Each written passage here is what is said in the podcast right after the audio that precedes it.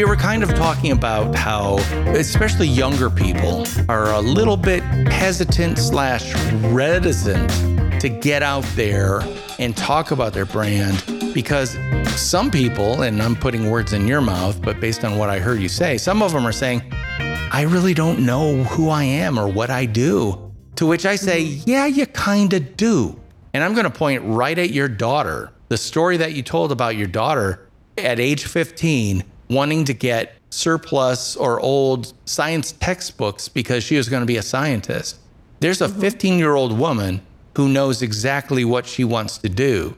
And that's based not on, mm, I think I'll be a scientist this week, but on the fact that I'm intrigued by systems, or I like digging into the, the founding principles on stuff. And I want to be able to quantify that. And again, I don't know your daughter at all. I, I didn't even know you had a daughter.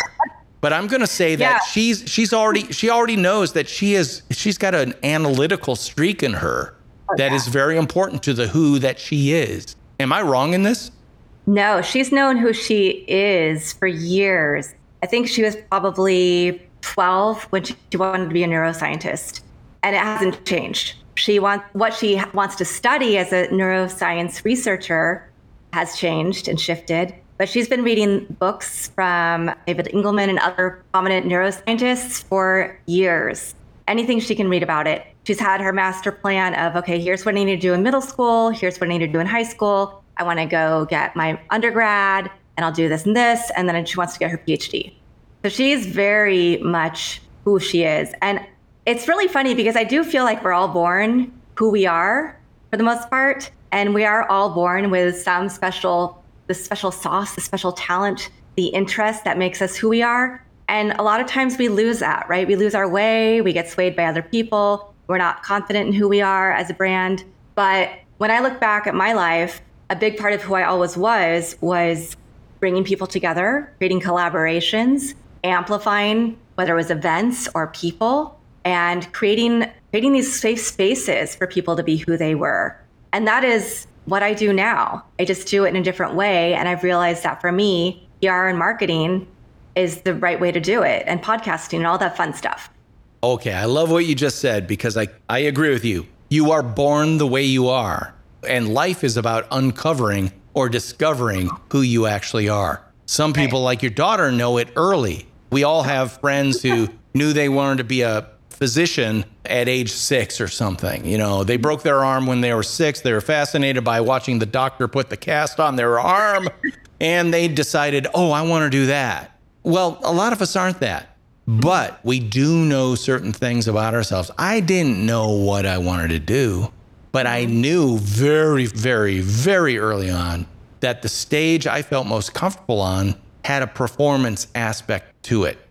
And what I mean by a stage is, when I present concepts to a client, that's a presentation. It's a stage, and I present, and I do it pretty well from what I hear. But also I play music. Uh, that's part of who I am, that kind of performance thing.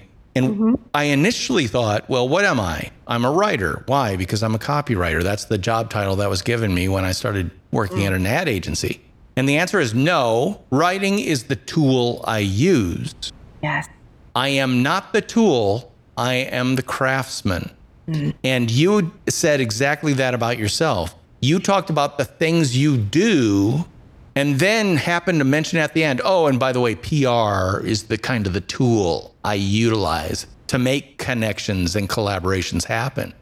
Listeners, do you understand what we're talking about here? It's about discovering the craftsman in you, the craftsman in you, the craftswoman in you, and not focus on the tools. So if you currently play with video, great. You're not defined by what camera you can afford. Right. You're defined by the fact that you tell visual stories via motion media. And the thing is, motion media is going to change over time. Motion media back in caveman days was the shaman who is standing with the fire reflecting in such a way that the shadows cast on the wall made him look like the vicious bison that was attacking him, you know? And he was telling a story visually. They didn't have cameras back then, but he was a visual storyteller or a visual communicator. The tools are going to change. The craftsperson can master all the tools. Yeah. Do not define yourself by your tool. Uh, and uh, is that something that your students at U S C are starting to come to terms with, or are starting to look at? And again, we talked about Andre in last week's episode. We might as well talk about Andre again, just because well, he's so clear. Oh, he knows. So clear. Yeah.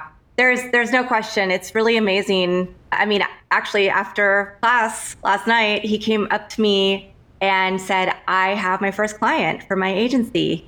And he was very clear on what he wanted to do. We've been working on a lot of that brand for him and just haven't had to do too many tweaks or too many suggestions for him. And his ask was, would I be willing to consider this person being on my podcast? Even though they were newer, this person was also a recent master's graduate and was really starting out. And I said, of course, it doesn't matter how much experience they have necessarily, as long as they can tell a good story and tell the story of who they are, their brand, and why they're doing what they're doing. And the lessons learned along the way, and they might not have as many lessons as some of us who are a couple decades older, but they're still going to have something of value to add to a conversation. So I said, you know what? A lot of times I'll say no to younger people sometimes, depending on how they approach me, how they pitch me to be on the podcast. But I know Andre, I know he'll set his client up for success. And I said, listen to a whole, listen to some episodes, fill out this form. By the way, this form that you're filling out for your client for the podcast, this is exactly what you need to know when you're pitching other podcasts. You need to have these questions answered. You need to know, you need to have a bio. You need to have great, clear photos. You need to have the questions that they're willing to answer, topics that they want to talk about. Have all this information ready. It makes it a lot easier for us as podcasters when somebody comes with a very clear pitch. And I, I trust Andre already to know that he will deliver a client that is ready to be on the podcast.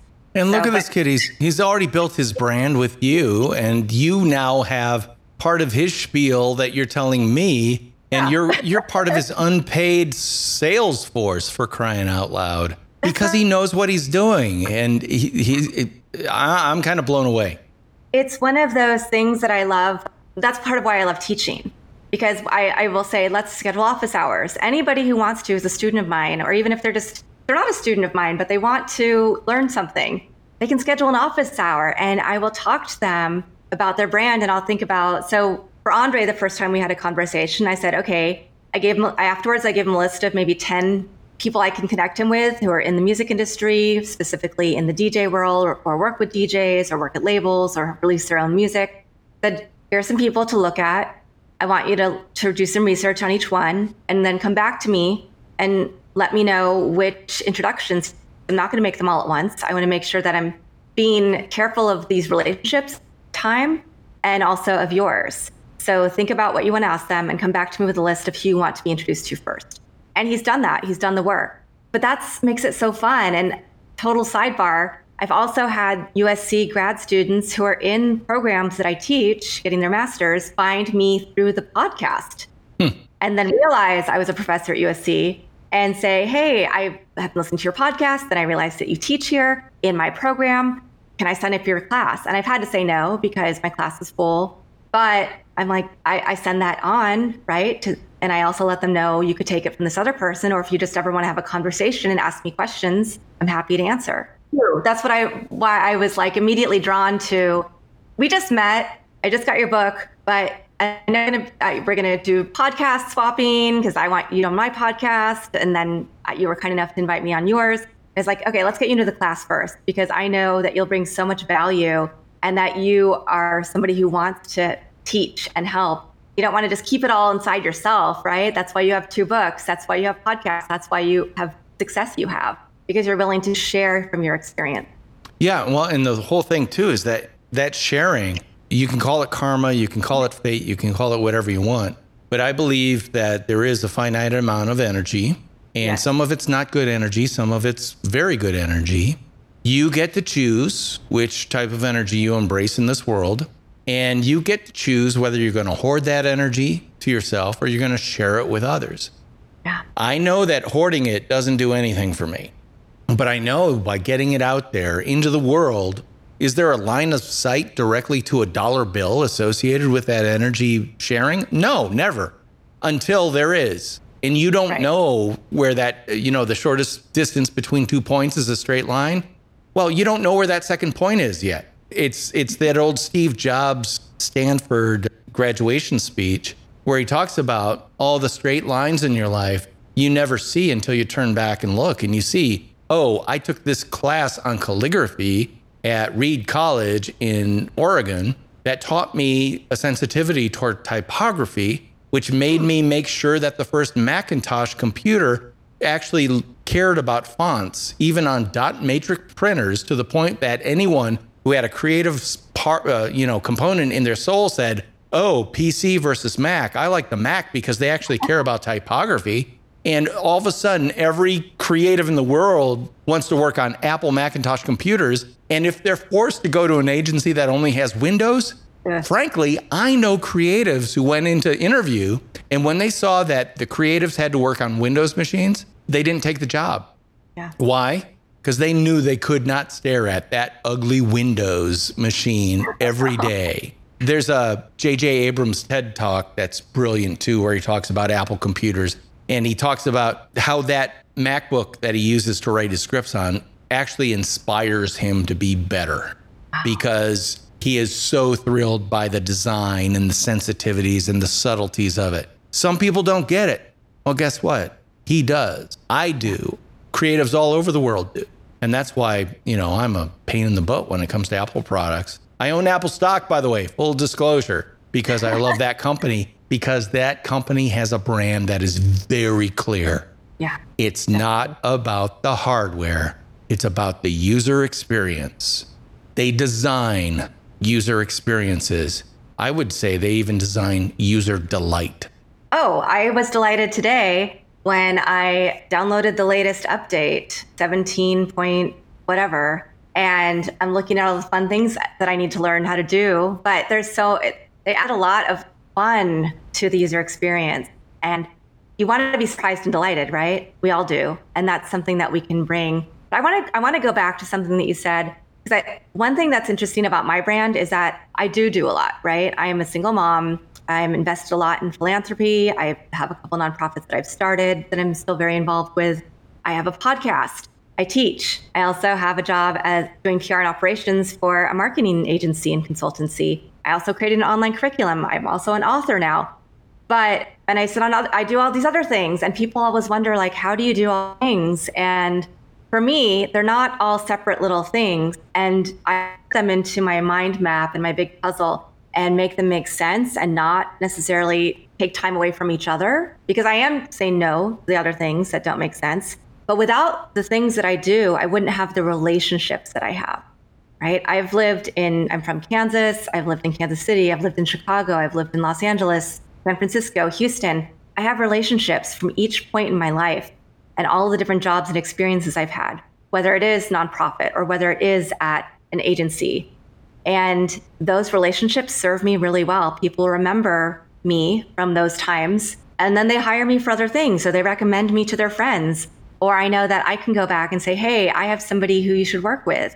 So it's really beautiful the way it works. And I've had to lean in, though, and trust my instincts to be who I fully am, which means, yeah, I might be tired on weekends and trying to cram in a whole bunch of stuff and finish grading papers while I'm taking my daughter to tennis or to whatever activities with her friends. But that's okay, because there's a finite amount of time I have to do these things. And I know that I am so enriched by the relationship that I've made through each one of these activities. And maybe, you know, like you said, it's not it was a through line to financial, but there is a line where it does get to a reward, whether it's time well spent with somebody, a great friendship, financial reward, an opportunity to do something really cool you wouldn't have been able to do. The key word, I just want to point out to listeners, how many times did Annika say or actually pronounce the word relationship in the last five minutes? Probably closer to ten than one. There's a reason for that. We're talking about her. We're talking about her brand. Is there a difference between her and her brand? No, there is not. And the thing that you clearly understand, that every good brander understands, is that brand is about relationships, not just transactions. Sale is about transactions. How can I get you in this car? What What's it going to take to put, get you in this car today, says the oily used car salesman. Well, he just wants the transaction. If you've read Malcolm Gladwell's book, what was it? Blink, I think. Mm-hmm. where there, he talks about a used car, or not a used car dealer, but a, a, a car salesman who does not profile anyone. Because a lot of sales, car sales guys, you walk up and they profile you and go, you have no money, I'm not going to talk to you. Exactly. This guy goes, and Malcolm Gladwell was interviewing this older guy who was the, the top salesman at this uh, car dealership. And he says, how do you, how do you become the top salesman here? And, and he said, I don't profile anybody. Because I'll be honest with you, the guy who rolls up in the dirty pickup truck, who gets out and he's got muddy boots and he's wearing overalls and a Carhartt jacket and a, you know, a trucker hat, he's a farmer who just sold his entire crop and he's got several hundred thousand dollars and he's going to drop, he's going to pay cash mm-hmm. for a fifty-five thousand dollars King Ranch version, whatever it is. And, oh, and the other thing is, he's going to buy another one for his son. And for mm-hmm. this guy that no other salesperson would touch because of the way they looked, right, he's going to get this one hundred thousand dollars worth of sales and any future business from this person. Exactly. Be- because that, that, he's creating relationships, not going after transactions. And that's the difference between a salesperson and a great salesperson. Is they understand it's about that relationship building. The first transaction, and I think we you talk about this as well, the first transaction is the most important one. It's the second one, it's the third one, it's the fourth one. What is going to be, if you're thinking about sales, the lifetime customer value, right? Like, how are you going to continue interacting and making and serving your customers? And it's something that people usually do pretty poorly, whether it's you capture people's information, you you're, you might be e-commerce. You have a, a, an interesting brand, people like to buy from you, but are you nurturing that relationship? Are you sending coupons if somebody hasn't bought from you in a while? If you see that they like buying a certain color, are you making sure to remind them whenever you have a new product in that color that they like to purchase? Are you sending a happy birthday message, or are you just collecting their birthday and not doing anything with it?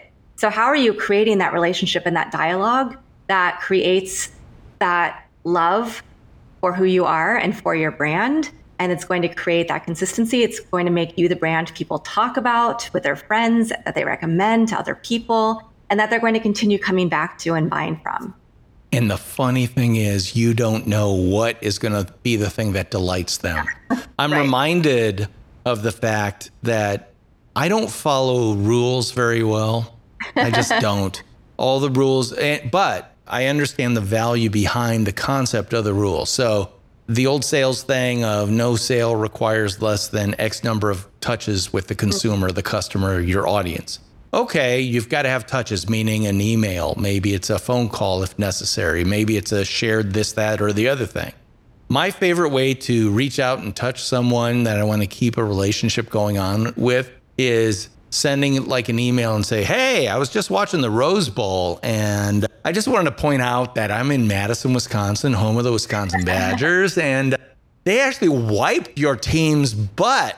So, you know, and what happens then, especially if I'm talking, especially to another guy, because guys do that ribbing thing, they yeah. will love it and give it right back just as hard in a wonderful way. That's, that's kind of a way of saying, yeah, I like you. I like you enough to give you crap. Yeah. If you are, a, and this is where men are different than women, men, if you give a guy crap and he's your friend, he's going to laugh and then give you crap right back. And it that secures the relationship for the next six months to a year. So it doesn't have to be a, I found this Wall Street Journal article that I thought you might find enlightening, although that could be absolutely perfect. If that Wall Street Journal article is addressing something that you talked about with that person, like, I don't know, if let's say that they want to open up a, a relationship with a vendor in Shanghai, and it's an article about Shanghai, ven- you know, vendor relationships with Americans, the challenges they're facing. Oh, perfect. We talked about this. Yeah. I saw it. I'm sharing it with you. What does that do? It literally reinforces the fact that, one, I know each, I, we had a conversation. I was listening. I Exactly. listened so much. I found something that can serve you. Maybe you've already seen it. I still get credit for sharing it with you. And boom, that relationship gets a little bit deeper. And that's the goal. And one of the things I want to address too is you talked about all the things you do. Is it part of a master strategy? Yeah, you've kind of indicated that you've got a mind map where you've got, uh, at least in, in your head, how these things are all interrelated. But is it a one hundred fifty step strategy that you just check things off every day? No, you just do what you can do, the way you do it, and right. it perpetuates itself. And why does it continue to perpetuate itself? Because that's the way you roll. I love that phrase, that's the way I roll, because that's it. I roll, I don't have to struggle. I just kind of roll down the street. This is the way I do things. And if you don't like it, great. I don't have to waste time on you. You don't have to waste time on me. Yeah. Because again, brands, the most powerful word brands can use is the word no. No, we don't do that. We won't do that. That's totally against brand. I'm sure you use this lingo all the time. Is it on brand? Is it off brand? If it's off brand, we don't do it. We don't even have to talk about it. We don't have to waste our breath on it because we know what our brand is. And when you go off brand, things usually don't go very well, right? When you stay on brand, things go in the right direction because you're pouring the right energy, that positivity into something. I've had circumstances where I'm like, oh, I'll work with that person. They're not quite exactly the kind of person I usually work with, but they have a big, they have a lot of money to spend. It never works out, right? Something yeah. happens to the relationship. They find, they get distracted by something else. They come up with an excuse to stop working with you. You're not able to deliver what they want because they keep changing their mind. Like there's so many examples of that when you go off brand, what that can do. And you're out, and it is hard sometimes for people to understand what the connections are between all these different things. And you have to really spell it out and show them. But once they see it, they have that aha moment that helps them understand who you are. But the number one thing, right, is show up, be consistent. So I show up, I show up for my podcast. Sometimes I have to cancel episodes because life happens, but I then send a special link or I make it up to the person. I show up for my daughter. I show up for my students. I show up for my job. Like I show up. And I do the best work I can do that day. And if I can't deliver my best work, then I'm transparent about why I can't. But I know who I am and I know what value I bring. And if that's no longer something that works for both parties, then that's fine. And I'll take my energy somewhere else, right? But for now, knock on wood, it's working. And it opens up a lot more opportunities when you just live in your brand authentically. When you don't try to placate other people or be somebody that you're not. And it evolves and it changes. If people asked about my brand in Houston, Texas, it was more of like, I was, I chair galas, I sit on boards, I'm really into fashion, you know, I do blah, blah, blah. I have a social club. And then when I moved back to L A, I was like, I don't have to do any of that stuff. I, I didn't, I liked it at the time, but, and I still do some, but I can also just really hone in on who I am and just by being me, get client and get opportunities. Well, and that's the key. Who you were in Houston was no different than who you are in Los Angeles. You changed some of the trappings, maybe some of the tools yes, you use, right, exactly. maybe maybe some of the venues you show up in. Right. You don't do that anymore. Have you changed? No. Yeah. If anything, you've grown to the point where you go, oh, I kind of did that, man, I, I enjoyed it, but it wasn't for the one hundred percent right reasons for, you know, for me. So I'm shedding that. Like it, it's a sweater that doesn't fit anymore. Yeah. I don't have to keep that sweater in my closet. I can shed that sweater. I can give it to somebody else for that matter, especially when you know exactly who you are, what you do, and how you do it.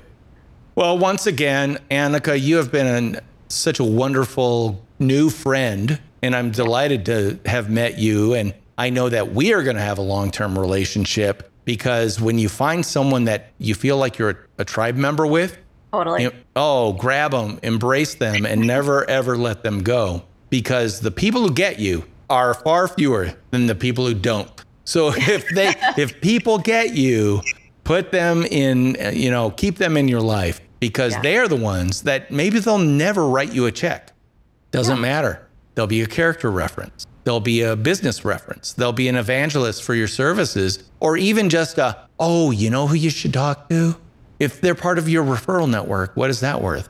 Huge. Oh. So when you find someone like Annika Jackson, you got to bring them into your tribe. Welcome to the tribe called the Nonfiction Brand. In fact, this podcast was brought to you by the book version of the tribe. And that book is called Nonfiction Brand. Discover, craft, and communicate the completely true, completely you brand you already are. You can get it at the house of Jeff Bezos, amazon dot com. Just search for Nonfiction Brand. And my last name, Knudten, spelled K N U, D as in David, T as in Tom, E as in Edward, N as in nothing. That's it for this week on the Nonfiction Brand Podcast. I am, of course, your host, D P. Knudten, and she is Annika Jackson. And you can follow her at her Your Brand Amplified podcast, which is available any place fine podcasts are free. Check that out. That's it for this week. I'll be talking at you again next week. Bye-bye.